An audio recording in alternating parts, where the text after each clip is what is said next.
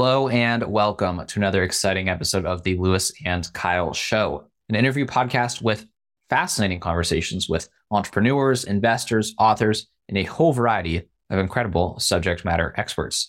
Today, of course, being no different. In this conversation, we speak with Matthew Leising. He's the author of the popular book on Amazon, Out of the Ether, the amazing story of Ethereum and the $55 million heist that almost destroyed it all.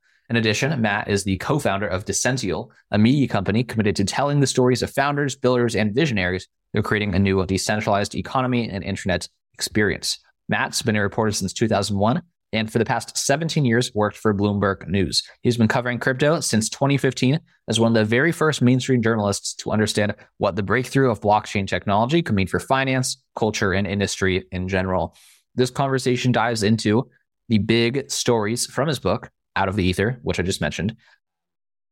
What he learned from actually getting fairly close with Vitalik Buterin, the creator of Ethereum or co-creator, depending on uh, how nuanced we get there. We discuss uh, how he actually almost gave up when he was writing the book, but why and how, kind of timing and luck and circumstances helped him persevere. We discuss reflections on all of 2021 and all the craziness from that specific year in the world of crypto. We discuss what his perspectives are on regulations he'd like to see in the industry and if you've heard Lewis and Kyle show before, you can guess we cover a whole lot more. That's all I'm going to say before we get started. Quick word from our sponsor, and then I'll switch right over to the episode. Enjoy. This episode is brought to you by our friends at Vasa, the virtual assistant staffing agency. We hired our first virtual assistants from Vasa to assist with our operations running the show back in June. But Vasa is not just for podcast editors. If you need some extra hands to free up your time, let Vasa help you with hiring for administrative, technical, and creative work. That's graphic design, cold callers, social media managers, sales reps, video editors, admin assistants, and more. Free up your time to focus on your highest impact work and learn more about Vasa at vastaffing.agency or by clicking the link in the show notes to schedule a free strategy session with their team. Alrighty, back to the show. Matt, welcome to the Lewis and Kyle show. I think this is going to be a really fun conversation today. Thank you so much for having me. Yeah, it's going to hopefully be a pleasure. Yeah, we've done a lot of interviews with people who kind of assume the title of expertise for crypto because, you know, they're on Twitter, they think they know a lot about it, but to actually dedicate yourself to publish a substantial book with a publisher and the whole actual process, I think really qualifies you as someone with, especially this, this one story within it, but the field as a whole, I think we're going to learn a lot from kind of the depth of your expertise. Uh, I want to ask you kind of a fun question at the start uh, in either the story of kind of the creation of Ethereum more broadly or specifically in the DAO, uh, in your process of finding your research for the story and traveling to different parts of the world and chasing people down, who do you say is just the most outlier, interesting, just extremely intelligent, just bizarrely otherworldly level of just wow, that is a genius. Uh, you can say Vitalik if you'd like, but if there's another one that's more under the radar, that's fine too. But in that process, who comes to mind is like, wow, that person was just outrageous. Well, um, I, I hope it not to bore you, but I am going to say Vitalik, but for a different reason. And because when I started the book, I, I had known Vitalik a little bit. I'd interviewed him a few times when I was a Bloomberg reporter, but so I knew he was like obviously a genius and, and brilliant coder. And he was very, um, well versed in how Bitcoin worked and co-founded Bitcoin magazine. And, you know, like his reputation was very much in the blockchain space. But what I really liked finding out, um, about him from interviewing his mom, his dad, his stepmom. I went to his high school. I interviewed his high school English teacher, his math teacher, you know, like the principal at the school. They all still um, speak glowingly of Vitalik. Um, so he went to this um, very high uh, intelligence sort of uh, high school in Toronto called Abelard. And he just like crushed it in every subject he ever took part in, like whether it was chemistry, or math or physics. He was reading Greek um, in, you know, he was doing Greek um, mythology in Greek. He was reading it in Greek and, you know, he was getting A's and just like blowing people out of the water left and right. And this is, you know, among a, a group of his peers that are like, you know, of similar intelligence. It's not like just a normal high school in Toronto. And so I really got an appreciation for what a kind of renaissance man he is. And I don't think he, many people know that about him. And I don't think he comes across that way necessarily because usually he's talking about some technical aspect of Ethereum or blockchain or consensus protocols or what have you. So you don't really ever get a sense to like figure out that like, you know, this guy like writes really well. Like he wrote for Bitcoin magazine in a way that really, I think brought a whole generation of people on board by doing a really good job of explaining complicated things in a way that people can understand. Um, he's also, you know, like I'm, I'm, saying, he's like, he's got a, a real world kind of view of, of just a lot of different subjects and he, he speaks several different languages. And so what I came away with and it was sort of accidental, um, with the book, but when all was said and done, I, I feel like I kind of was able to create a really nice sort of portrait of Vitalik as a person, as a human being, and somebody who had fears and doubts and, you know, uh, personal conflicts, but also triumphs and, you know, like breakthroughs. And so I felt like at the end of the day, um, I, I came away with this really nice profile of him, which I did not set out to do. You know, I definitely wanted to tell the book through the characters, and obviously he's a main character, but I think that um, just just kind of like figuring out and, and just realizing how um, he was sort of the perfect perfect person to bring Ethereum to life because what Ethereum is is a system where the substrate is there and you can bring whatever idea you have to it and you can create on top of this thing that he helped create. And I feel like that's very um, indicative of his own sort of mindset, you know, and just like the way that his own like uh, school went and schooling and his academic career was like he was a jack of all trades. And so he kind of brought that into the blockchain space where, you know, you had Bitcoin to begin with, and that's great for one thing, but then Ethereum is kind of like the Swiss Army knife of blockchain. You can do almost anything with it. So I, I just came away with like that. And so I hope that's not boring, but I don't think that many people kind of get to see him in, in these other, uh, in this other light. Yeah. I um, would recommend the podcast that he did with Blog of Jake, another person that we've interviewed on this podcast, as a place to really find out how wide ranging Vitalik is, because I think that podcast had nothing to do with crypto purposefully to kind of showcase the um, the range that he has. But I think you know, uh, like you're alluding to, this kid is a genius, right? He has is doing Greek mythology in Greek and and is smarter than the math professors. But there comes this time in the early the early days of Ethereum where he has to make a like layer zero, if you will, decision around the leadership of the company when they're in Zug, Switzerland. And it's this very dramatic, very um, like big moment in his life.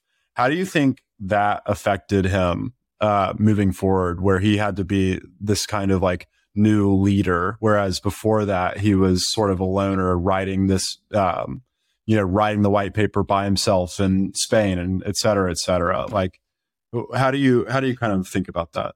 Yeah, I think um, that was a huge learning point for him. I think, and a turning point as well, um, because uh, as he told me, you know, he he hadn't he hadn't really he'd never had a job you know, this was kind of the first thing he did. I mean, he was a writer for, for Bitcoin magazine, but he was doing that while he was still in high school and then early into his college career before he left college.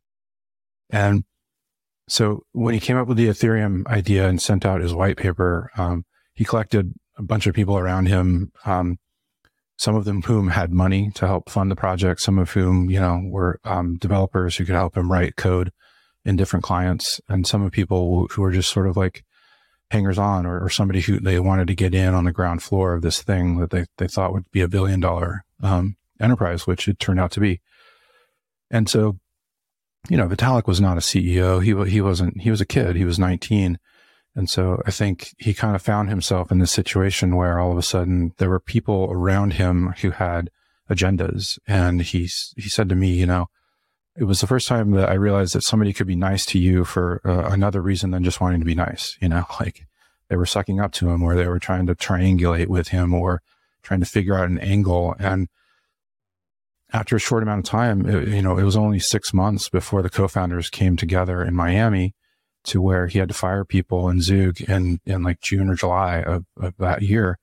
And, and so it, I think it's kind of, um, showed him a bit of the real world, you know, that he had never really been experienced or had no experience with.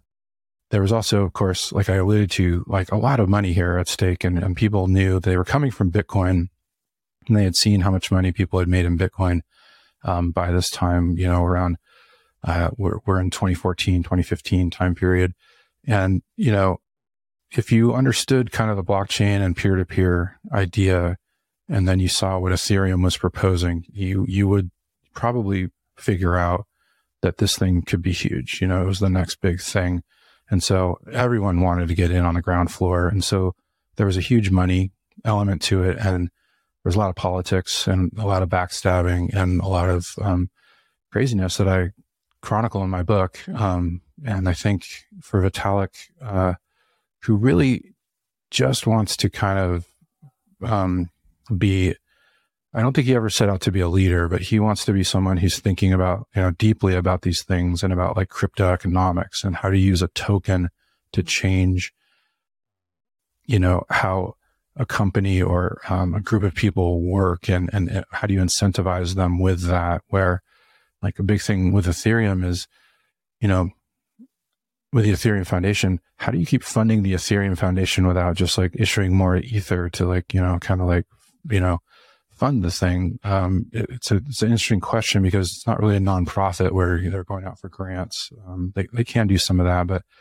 you know, that's not really like a crypto native kind of way of being self sustainable. So he's always, I think, really wanted to be a deep thinker and a writer and a communicator and someone who's, who's writing code, but sort of at a high level. And, and if you notice what he usually does is he's got the the great ideas and the architecture and then he usually leaves it to other people to kind of be like okay now uh, here i've drawn this house in a sketch but i need an architect to come and like actually put in you know what this joist is going to be like and here's the load bearing stuff and like put in the nuts and bolts of it. So especially earlier in his life like what you asked about i think that was a, kind of a rude awakening and it was not comfortable for him and i think uh, it was it was something that you know uh, he still talks to this day about having regrets about, but it it did become something that he couldn't avoid. Where you personally kind of get into the story, so what what where were you kind of in your career leading up to the moment where like actually this is covering this and telling the story about what's going on right here right now is going to take precedence over the majority of everything else that I do. So I started covering blockchain for um, Bloomberg News in 2015. And at that point, it was like Wall Street was starting to kind of dip its toe into, you know, whether this kind of network idea of computers and, and like putting people on a network that was sort of like, um, maybe promising almost near instantaneous settlement of trades and things that like, you know, the Bitcoin blockchain had proven could be done. So Wall Street kind of saw that and said, Hey, uh, you know, Wall Street works in a way where it's all siloed and it takes days to settle trades and everything. Like there's one set of books here at JP Morgan and another set of books over at Bank of America. And when transactions go between them, each side has to reconcile that trade and change their books. And sometimes there are errors and it takes days and it costs a lot of money because both of the banks have to set aside money to ensure that if those trades don't, you know, go through, they've got some capital set aside to to make anybody whole if needed. So it ties up a lot of capital. It's it's and it's slow. So a blockchain kind of idea among a bunch of banks and financial institutions that was more instantaneous was a huge, you know, had a huge appeal. And so um, that that's sort of where I got into it, and it made a lot of sense um, for me at my job at Bloomberg, where I was deep into Wall Street, and then um, uh, so that was 2015. Uh, Ethereum had just come around. I, I was not really quite aware of it. I started getting, um, uh, started hearing more and more about it in early 2016. And then the DAO came around, which was this first really big project where, in a nutshell, it was a kind of digital asset version of a venture capital fund where everybody decided, like, let's pool all our money into this big smart contract. And then startups can come and pitch us ideas on like what they want to do and to create a, an, an app on Ethereum. And if we like the project, we'll fund them a little bit with what we have in the pool of money. So that's where I sort of kind of, that's what got my attention. I remember sitting down with Joe Lubin, uh, the, he's a co-founder of Ethereum and the founder of ConsenSys, And their, their offices were in Bushwick, Brooklyn, where I lived for a couple of years. And, and I just sat down with him and he kind of really made the light bulb go off over my head about Ethereum as this global computer. It's like way, way more powerful than Bitcoin. With Bitcoin is a global payment network, which is great and it's hugely powerful. Ethereum is like a, a global computing network, which is, you know, even more powerful. So that's where I was sort of coming into it from. Then the DAO got hacked and there was, you know, that crazy story about what happened. And it turned out that, uh, one of the editors at, at the Bloomberg magazine, uh, Bloomberg Markets magazine asked, you know, they do a story or excuse me, an issue every year on heists. And he said to me, he knew I'd been covering crypto for a bit. And he said, Hey, do you know of any good heist stories? And I said, Yeah, I got a good one. so that's where I kind of, that's, then I got the assignment and sort of set off on figuring out, okay, well, how can I tell this story about the DAO in a way that, that makes it compelling and, and, you know, you want like a strong narrative. And so that's when I started getting to know the folks behind that.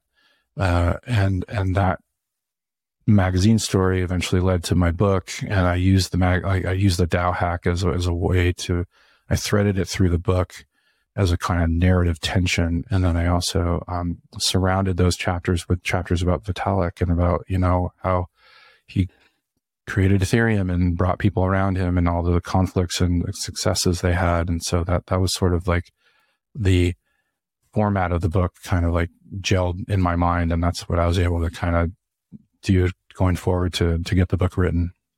Yeah. I think when people listen to podcasts, they don't appreciate, you know, the podcast. Here you are today, kind of sitting with us as just the author of this book. But what was the extent of time? Uh, I guess let's skip to the part where you'd already published the successful magazine piece to take that and turn that into, you know, because I know you traveled far and wide to actually conduct these interviews in person. And if that's uh, one is kind of just maybe standard practice in the pre-COVID era, and then also, uh, you know, you're more likely to get people to share maybe sensitive details or just become more personal and trusting with that. But what was that entire duration of that process?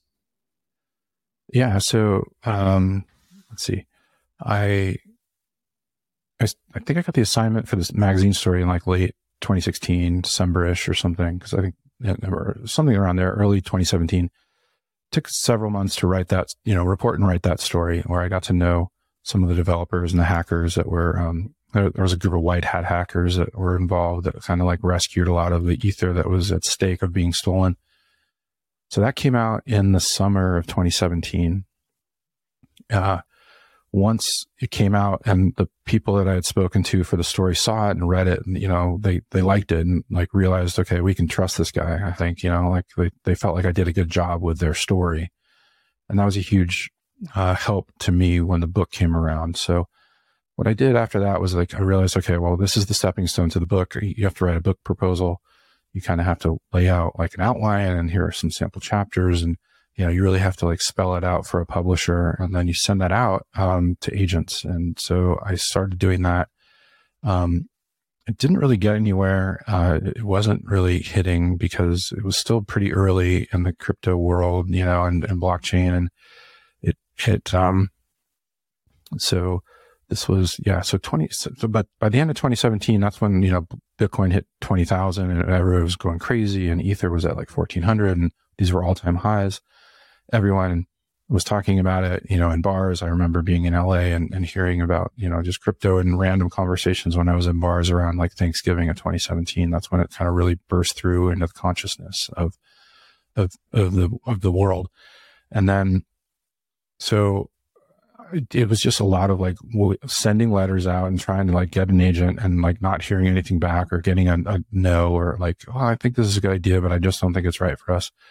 And then in early 2018, one agent that I had, had sent something to, like I'd given up at that point. I thought like, well, crap, you know, I thought that was a good idea, but doesn't seem like anyone's biting. So, um, and then out of the blue, uh, an agent I had sent, you know, pitch to got back in touch with me and asked me if it, if it was still available. And I said, yeah. And that was like early 2018. And so we kind of went over it and what you, an agent does is they kind of help you with your pitch and, and your book proposal so that because they know way better than I do, like what a publisher actually wants to see. So we kind of worked on it. And then he took it out and, and, you know, pitched it to publishers and, uh, we got a few bites, but and then we got one um, from Wiley, and I ended up being the book contract. So I think it was like mm, maybe early spring of 2018 when I actually got the book contract, and that like what that means is you get an advance. Uh, so I got a small amount of money um, to use to report out the book, and so then you know you're off to the races. And so I started reporting it, and um, I did some traveling all through 2018. Um, and so, yeah, so by about November 2018, I'd done about, I don't know, I want to say eight to 10 months of reporting. Um, had lots of interviews with a whole bunch of people. I'd gone, uh, all over the place. Um, and then, so yeah, I'd gone to Europe, I'd gone to Canada, I'd gone to New York. Uh, I went to Burning Man for a week. Um, and then, so I just had a ton of great information and a ton of great interviews uh, in my notebook. And so, um, starting in about November of that year, I took book leave at Bloomberg uh, for about three months. They gave me three months, and that sort of is when I wrote the book. Um, and and then it came out like I was trying to find out who hacked the DAO, and that was like one of the things that I was really trying to figure out at the time.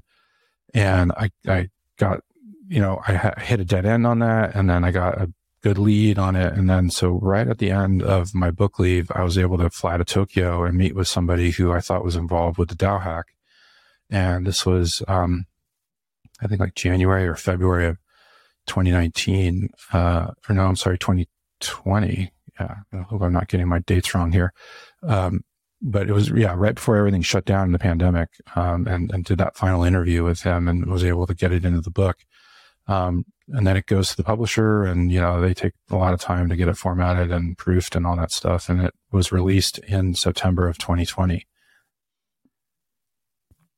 So yeah, so That's good timing with the you had a whole bear market that you went through between uh, the event with the DAO and and starting that all the way to publishing. Yeah, that's pretty funny. Yeah, yeah, it was. It, um, yeah, it was. It was it was crazy. It was, you know, it sounds like a lot, but I mean, it was the funnest thing I've ever done in my career. It was like a really, really good project. And it was something that I really wanted to challenge myself with. And it definitely was that because I'd never done anything like that in, in such a big, you know, I'd written magazine articles and stuff, but the book is, is a whole new, a whole new world. Um, but the, the people who I spoke to and interviewed, they, they were just so generous with their time. And, you know, they just gave me everything that I needed. So I knew by the time it all, um, was over and I had like, you know, stacks of, of files and like 30 notebooks full of interviews. I'm like, there's a great story here. All I have to do is figure it out and find it and all of this stuff. And, and I kind of knew where it was at that point because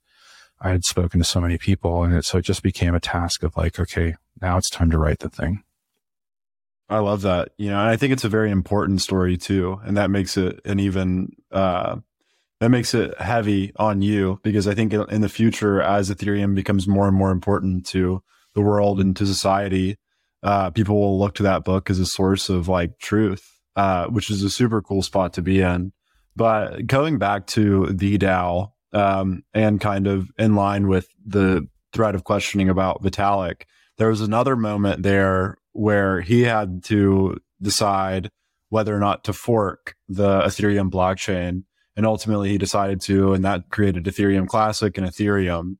Uh, you know, as somebody who has studied that event so deeply, how do you think about um, Vitalik's decision to do that? And kind of what do you think are the factors that he was weighing? Um, and ultimately, do you think he made the right decision?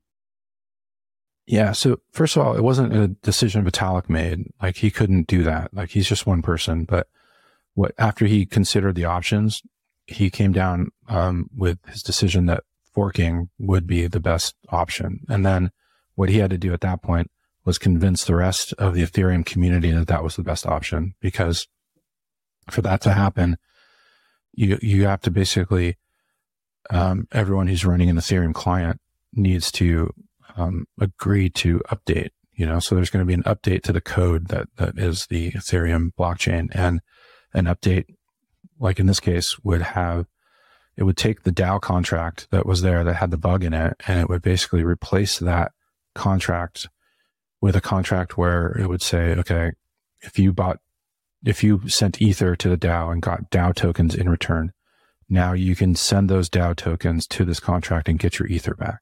So it completely changed the DAO contract and it basically changed the history of the blockchain. But it's important to note it only changed this one small sp- specific thing. Everything else around that, all the transactions that had happened before and after that didn't get changed at all. It was just this one contract. So they basically kind of decided, okay, what we want, what we're proposing is we're gonna we're gonna swap out the bad ba- the bad DAO with this good DAO where everyone can get their money back and it'll be like that that none of the money was ever stolen. So Vitalik and other people in the community had to go out and convince everyone that this was the best path forward. It was, you know, contentious and it's still contentious to this day because blockchains are supposed to be immutable, right? That's one of the things. If you're operating in a trustless environment where you don't know your counterparty and don't trust them, you can't have it be that after the fact that those transactions can be reversed, you know? So there has to be that the trust comes in with like that idea that my transaction will be final once it's final because I don't know who I'm interacting with. And I, I just, I, you know, I don't have control over that, but I need to know that once I go forward with this, it's not going to get reversed at some point in the future. So that was, you know, that was the contentious part of it. The other options they had were not good. And it was really, um, you know, the, the other option here was that the guy, uh, the hackers or whoever they are, were going to get away with the money. You know, like the clock was ticking on the DAO. Um, they had something like 31 days to do something. Otherwise, the attacker would actually get away with the money.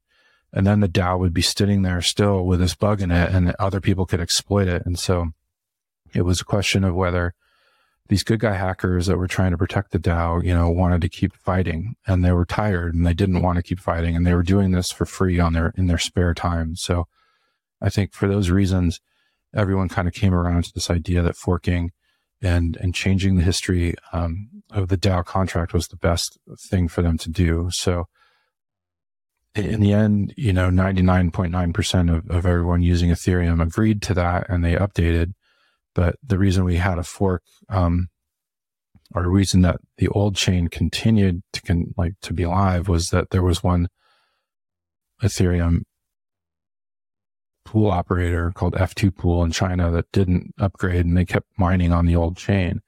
And that was a conscious decision on their part. Um, cost them a lot of money at, at the beginning, but it gets into, you know, like it gets into other things if you guys want to get into that about where Ethereum Classic came from. And, and that's like one of the weirder, more science fiction kind of, um, aspects to this story where, you know, it's already pretty weird. And then you get, get into this level and it's just like, it's like, whoa, what the hell? I don't think we can leave 100% of a cliffhanger there. If there's the. Yeah, that's too intriguing. okay. So what, yeah. So what they did, um, like what everyone is hoping would happen is when the fork went into effect that 100% of everyone would upgrade to the new version of Ethereum and they would just, the, the chain would sort of fork. And now it would be as though the DAO never existed and it was just this contract where you could go get your money back if you had given money to the DAO in the first place. Um, but this, this F2 pool in China kept mining on the old chain, which it, at first is very expensive and, and very um, energy intensive because there's there's no reward for it and there's no really reason to do it. But they kept doing it, and until um, they had created, you know, they kept mining enough blocks to keep keep that old chain going. And this is the chain where the DAO hack still was like part of the history. And so what happens here is now you've got two chains kind of in parallel. You've got the new Ethereum chain, which is forked, and then you've got the old Ethereum chain. And when that happens, um, you have to have a cryptocurrency in, uh, associated with the, with these chains. So on the forked chain, it's still the old Ether. On the new chain, there was now a kind of like uh, a doppelganger crypto, and people started calling it Ether Classic. And so, if you had um, a wallet with any ether in it before the hack, or, or before the, excuse me, before the fork. And now this new chain or the old chain still keeps going. So you had 100 Ether in your wallet. Now you've got 100 Ether Classic in your wallet.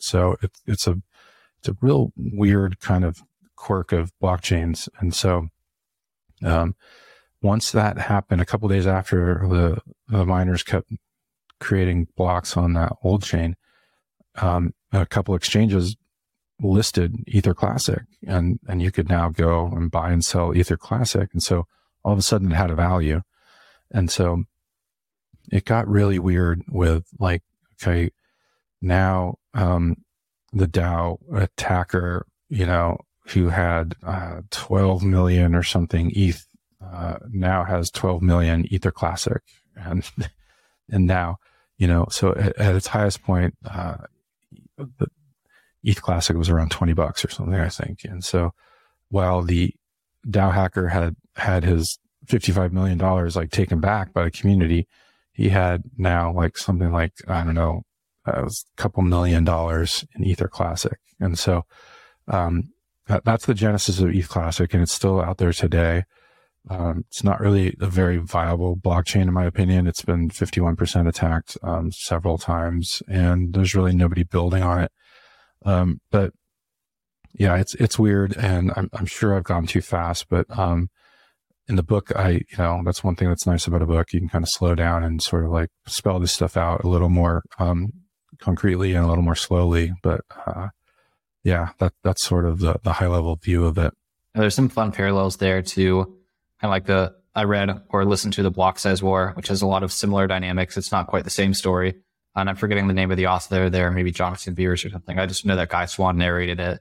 Uh, we had Guy on the show like two years ago as well. But these stories are, for anyone who's just getting the, a little bit hooked, I would definitely recommend diving into the books and like getting the full. There's so much nuance and so much context and colorful characters. I, I would go take that next step to uh, hear, yeah. hear the whole sauce. Absolutely. And a great book to start with if anybody's just starting is um, Digital Gold by Nathaniel Popper. It's just like he's got the whole history of Bitcoin there, and it's just it's really well done, and um, was a bit of a, a sort of a template that I wanted to use for for out of the ether, but wasn't. My book is not nearly as as exhaustive as his. Yeah, it's a very good one. There's a lot of good Alfinian like history in there as well. Yeah. Why did you become a journalist in the first place? um, I've always loved to write. Uh, it's just always come easily to me, and it's something I really enjoy. And um, so, you know, when I'm looking around for jobs, you know, if I could, like, journalism was a job where I could write and get paid and not have to worry about, you know, trying to publish a novel or, or short stories or whatever, which is, you know, really difficult, um, in this day and age.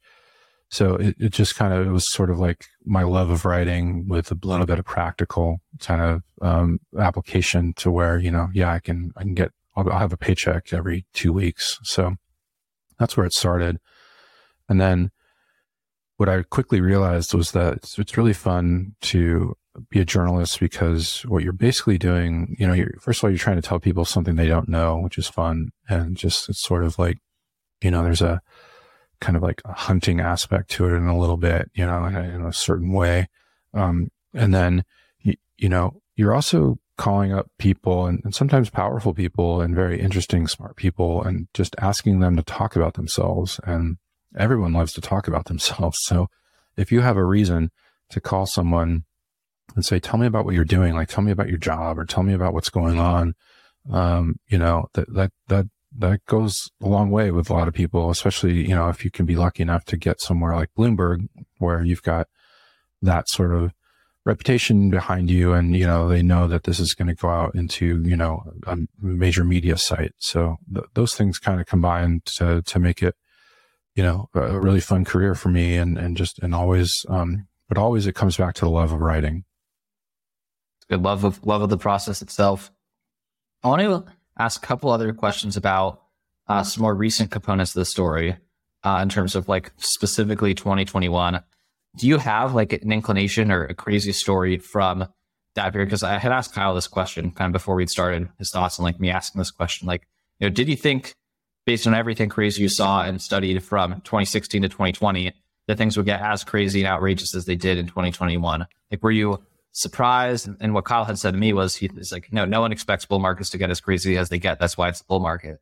But what was your kind of reaction to all of the insanity? I mean, because I think as crazy as the heist is of uh, the the DAO hack, the some of the numbers just if 2021 like it seemed like 50 million dollar mistakes and craziness was happening like on a daily basis in, in some parts of 2021 so like what's your now that we're kind of in this late 2022 things are clear not calmed down uh, i guess at all especially the week we're recording this following the, the SBF chronicles.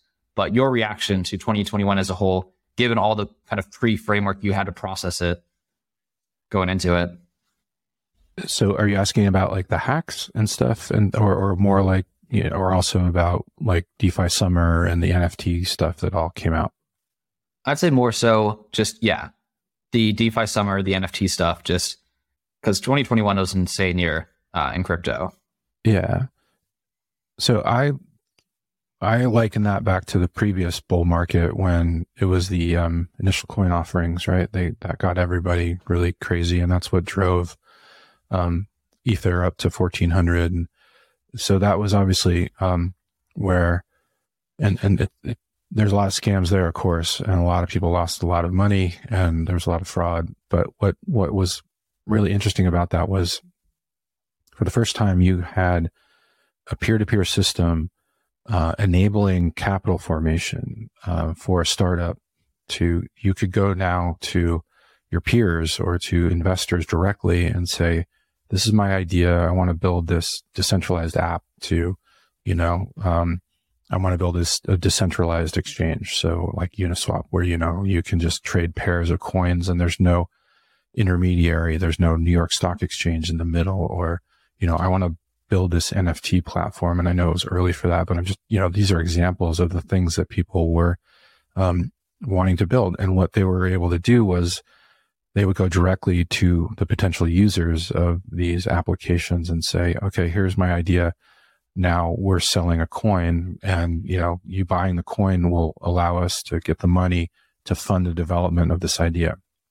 So again, the caveat, huge amount of scams, huge amount of grifters and people just ripping people off. But the thing underlying that that's so foundational is that for the first time, you are uh, enabling capital formation that didn't involve a bank or a venture capital fund or a loan or anything like that. It was like a peer to peer system. So it, that's what's so powerful about these decentralized systems and crypto in general, in my opinion, is you're taking traditional financial applications and like one of the main fo- functions of a bank is to help companies raise capital.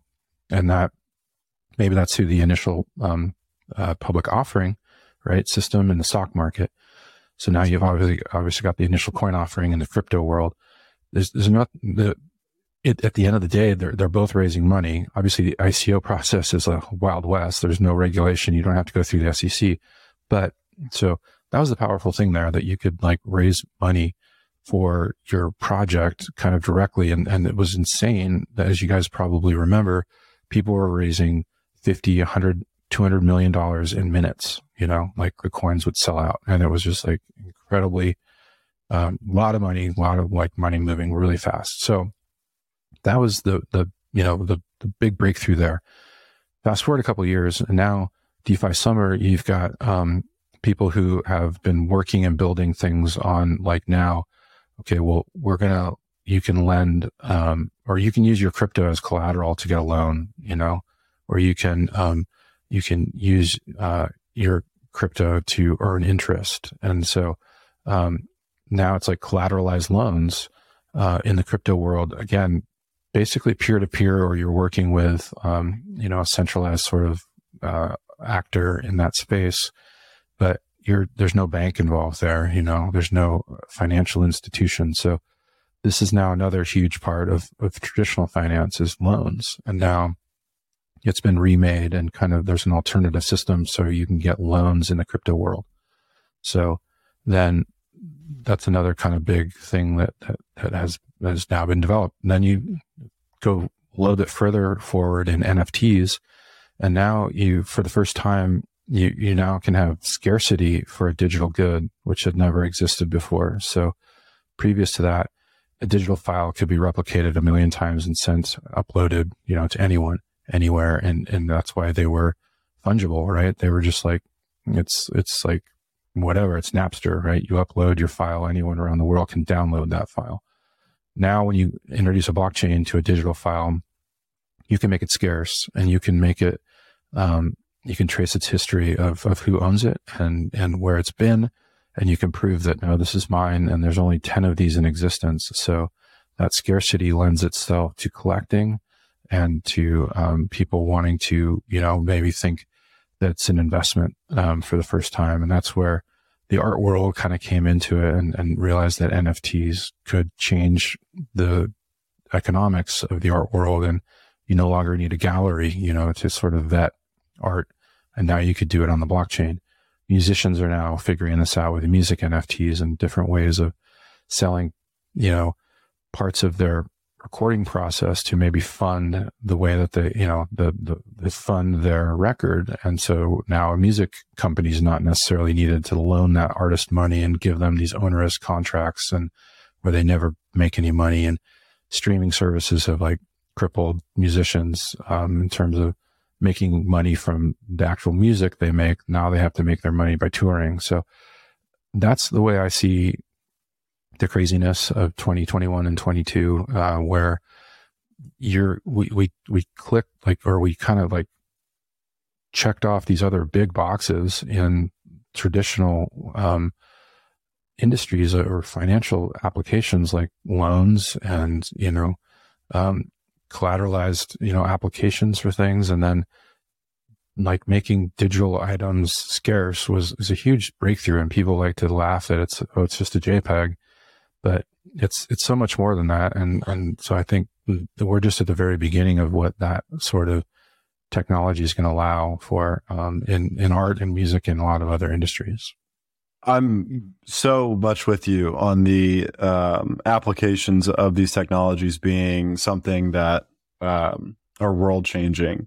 I think that the speculative fervor that surrounds these applications during the bull market can really damage the image of crypto and blockchain and, and, and hinder these things from actually coming to fruition and happening and, and helping the world and, and allowing people to get loans without, um, you know, people that previously could not get a loan can now get a loan. People who are getting screwed by their um, 360 contract or are and and unheard of artists are making a lot of money, but um, I think that those things are set back by the speculative fervor, which I think a lot of people would attribute to um, the lack of clarity and the lack of regulation around these markets.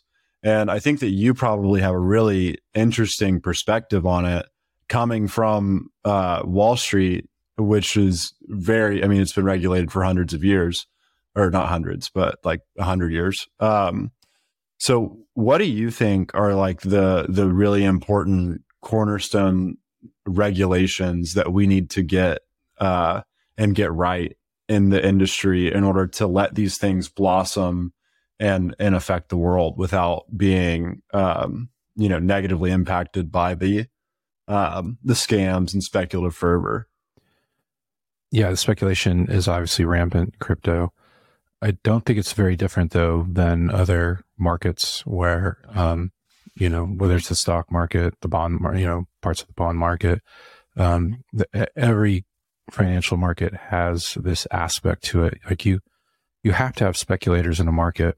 Um, otherwise it doesn't work because typically you've got somebody who's producing something and they need to, you know, sell that thing or, or, or you know, they want to sell stock in to, to raise money for the thing that they're making. And then you've got speculators on the other hand, you know, on the other side of that trade who are wanting to buy that, hoping that it goes up in value. So if it was only producers, you know, you don't have a market. So that's, that's one thing that you need to keep in mind.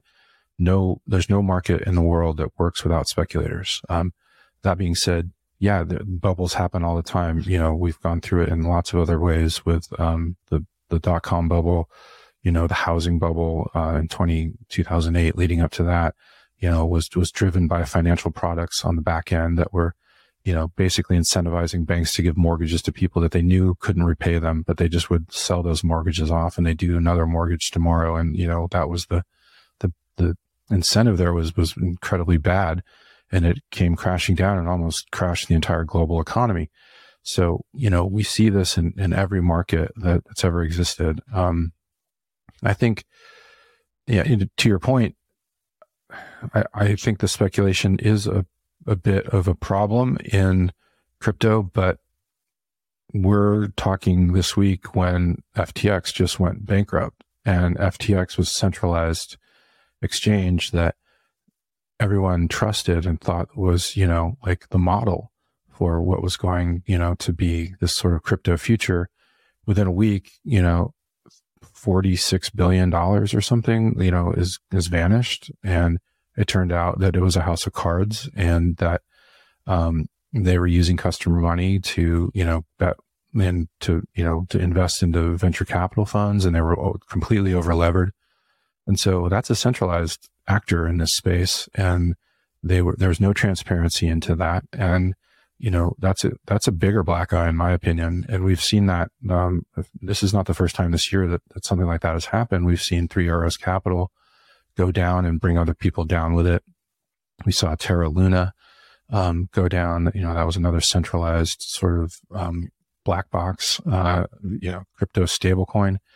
And so I, I think, um, it's, it's, you know, it's, it's hard. It, like crypto is it's amazing uh, how much punishment it can take and it just keeps going. Like it, you know nothing has brought it down completely. Like we have these setbacks and they're they're crazy a lot of money is is you know evaporated at certain times but it's you know we also need to remember that a lot of the value that like ftx had was in this coin it created ftt and it's like, well, what is that? That's a, that's a crypto that they made. And, and people gave it value until they realized it was worthless and then it crashed. Right. So it's, it, we, there's another dynamic here that's, that's like not like the other markets where the dollar doesn't go to zero, you know, like the stock market doesn't go to zero. There are bad losses, but in this space, it can be so volatile because a lot of times you have these new cryptocurrencies or whatever protocols, you know, have been created that people think are valuable until something comes to light and now people realize they're not valuable and it can literally go to zero overnight.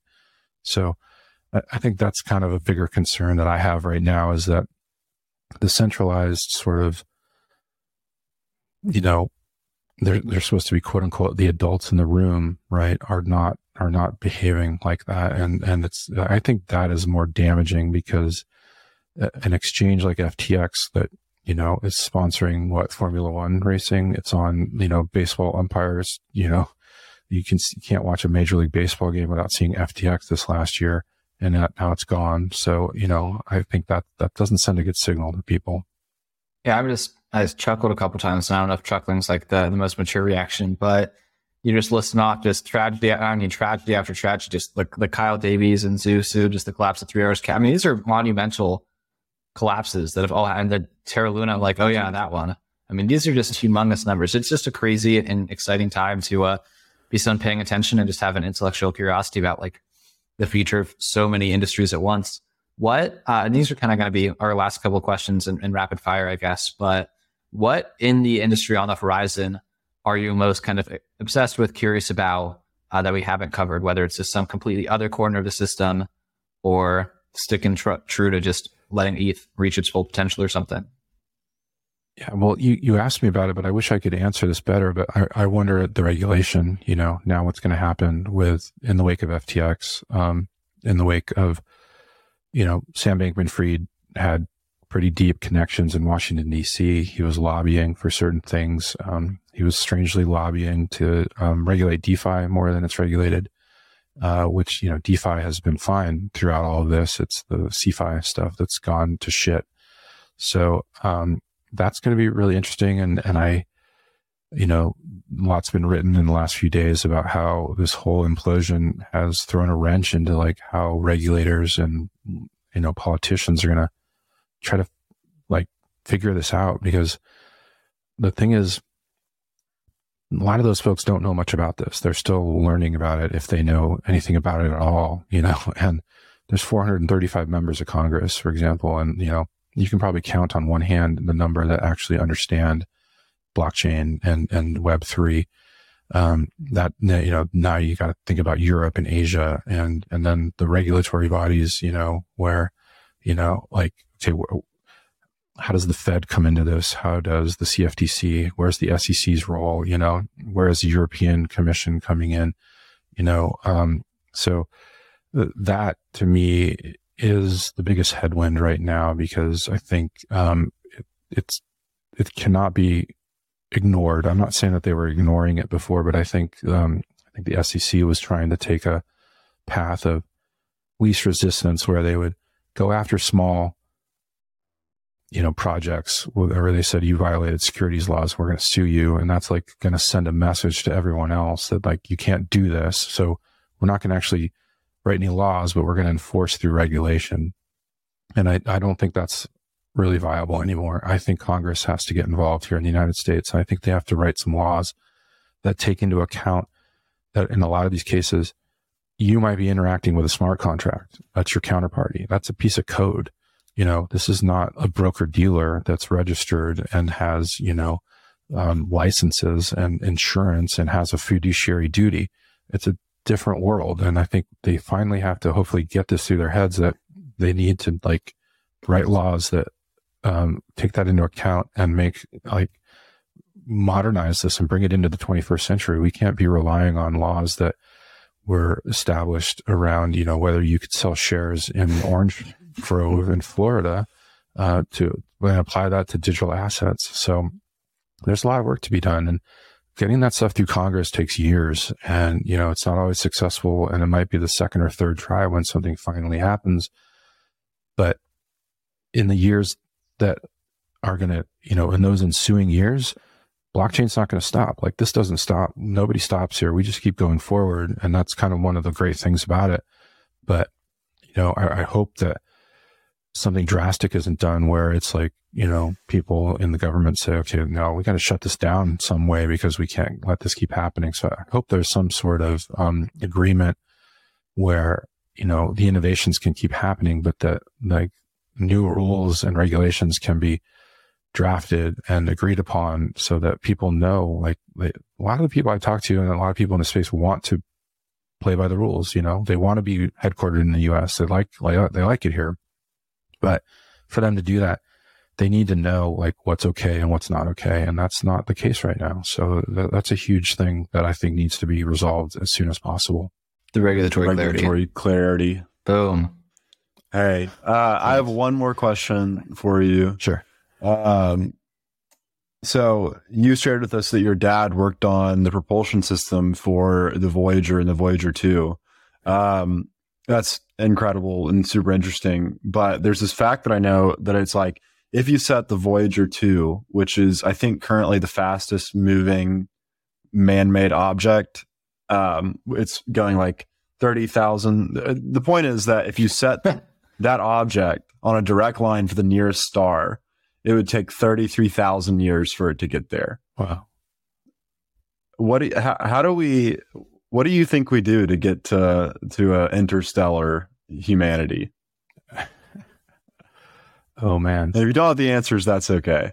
um, yeah, we need to find Ephraim Zimbalist, right? Like, uh, not the guy from Star Trek that uh, broke warp. Um, I, man, good question. I, I don't, you know, I don't see it happening with the technology we have today, I, I hope what I've always hoped is that we um, get serious about space and not treat it like some afterthought or some like money sink. You know, I think I think establishing a base on the moon, um, making the International Space Station more robust and more international, and then using that, you know, um, base on the moon to get to Mars, you know, is, is kind of a no brainer. I mean, if, I don't know if you watch the show for, for all mankind, but that's like, you know, like the, the gist is that the Russians beat us to the moon in the sixties and it, it just starts this like, um, this real space race and the Cold War kind of plays out in space. And so we get the internet in the 80s and we get cell phones in the 80s and everything is accelerated. And you watch that show and you're kind of like, damn, you know what we we could have gone that route, um, but we didn't.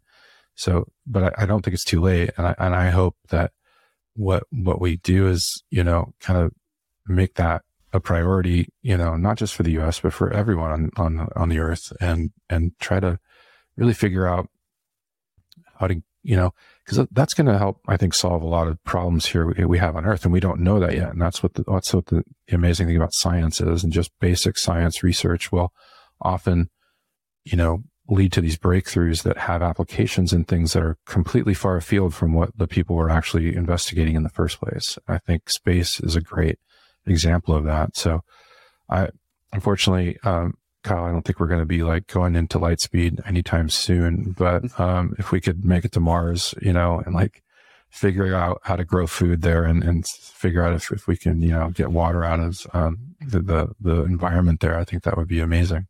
We've got to put a, a, center a center of hash in between us and um, and Mars in order to keep the Bitcoin or Ethereum blockchain uh, the same. So yeah, that's a that's the in between step. Yeah, but yeah, crypto uh, should definitely be the. We really uh, appreciate it. Yeah, you know, sorry, I was going to say crypto should definitely be the, the no, first national, uh, you know, national monetary system of Mars. So, need to make that happen. Awesome. Well, that is a fun place to wrap this up. Now, I know you're active online in a couple places. Your book is also available in a lot of places. This floor is yours for the most relevant things related to that comment. Oh yeah, yeah, uh, yeah. It's it's called Out of the Ether. You can find it um, online. Uh, it's in all formats, like ebook or audio, Audible, whatever you like. Um, if you're into special editions, like it's an NFT, there are only a thousand of these printed. Order that at outoftheether.net. Um, I co-founded uh, a crypto media company called Decential last year. Uh, we have been writing about the folks who who are making all of this stuff a reality. We've got a bunch of podcasts. Um, that's at decential.io, uh, D-E-C-E-N-T-I-A-L.io. You can find us on Twitter at Decential Media. Uh, I'm, I'm on Twitter at Matt Leising, and um, that's that's that's about it. If you can't find me there, then I don't know what's happened. awesome. Well, this has been a blast. Thank you so much. Yeah, thank you, Kyle. Thank you, Lewis. This has been a pleasure. I really appreciate the time and an interesting conversation. That closes out this conversation with Matt. Three takeaways from me, and that will close out this episode. The first one being all markets require speculators, otherwise, there would not be a market. Something I had to sit with when this conversation ended and really think about for a minute to, to fully understand. But if it's just people producing, not people speculating on what will become more valuable over time, then there's really not like an interesting market to be had. So I like that. I feel like if I say that randomly in a conversation in the future, people will be like, oh, interesting. Uh, not that that's like the most important reason to to listen to something or to find it interesting, but I, I just again I'm clearly still processing what that means. But that really stuck out to me. And I wrote it down on this on this piece of paper here. Anyway, second takeaway for me, I like the authenticity of you know Matt. Just I asked him why he's a journalist. He had such a good, simple, true answer uh, I just love writing, or he just loves writing and continues and 20 years strong, continues to love to write. And, you know, he found something where he can make money and, and do his thing, doing something that he really enjoys. So hats off to him for that. And uh, the takeaway there being pretty obvious if you just love the process of what is involved in what you have to do every single day for your professional outcome, then you're probably in the right spot. And that's actually my third takeaway about being in the right place in the right time. I think when I started this podcast, you know, I had a very, very uh, kind of hyper conscious or kind of trying to be really proactive about what is the best thing I can possibly doing to set myself up for the best position for jobs, business, opportunities, making money, opportunities. I said opportunities twice. That's how hyper over I was thinking about it. And the philosophy I've really come to now is just like do interesting things, do challenging things, and kind of be out in the world and put yourself out there for things to happen uh, that's not enough agency to be like a perfect belief system, But if you are doing things, you're making money, you're interacting with other ambitious people, you're just going to kind of stumble around and, and cool things are going to happen to you. And I think that's kind of somewhat the moral of the story here uh, with Matt's career is, you know, he was a journalist because he loved that and it was a good way to make money and he followed his passions. And then crypto became really interesting. So he started writing about that. And then that led to these conversations and that led to kind of taking on the book. But it's not this deterministic starting at point A, wanting to kind of navigate to this outcome point B. It's just, again, follow something that he likes doing that's profitable and working really hard at it and just trusting that good things will come from that. Those are my three takeaways. Thank you so much for listening to this episode of the Lewis and Kyle Show. And if you've listened to another episode, thank you for listening to that one too. If you would like to be in touch with myself or Kyle for any reason, I'd encourage you to say, hey, let us know any feedback you have. Let us know who you want to see on the show. Uh, we're pretty easy to find. There's instructions in the show notes wherever you're watching. If you want to support us, a couple ways to do that are to leave a review on Apple Podcasts, on Spotify, if you're on YouTube, just subscribe, like the episode, make a comment, anything like that. Share this podcast with a friend if you think they would like it. That is all for me. Until the next one, I will see you there. Have a good one. Bye bye.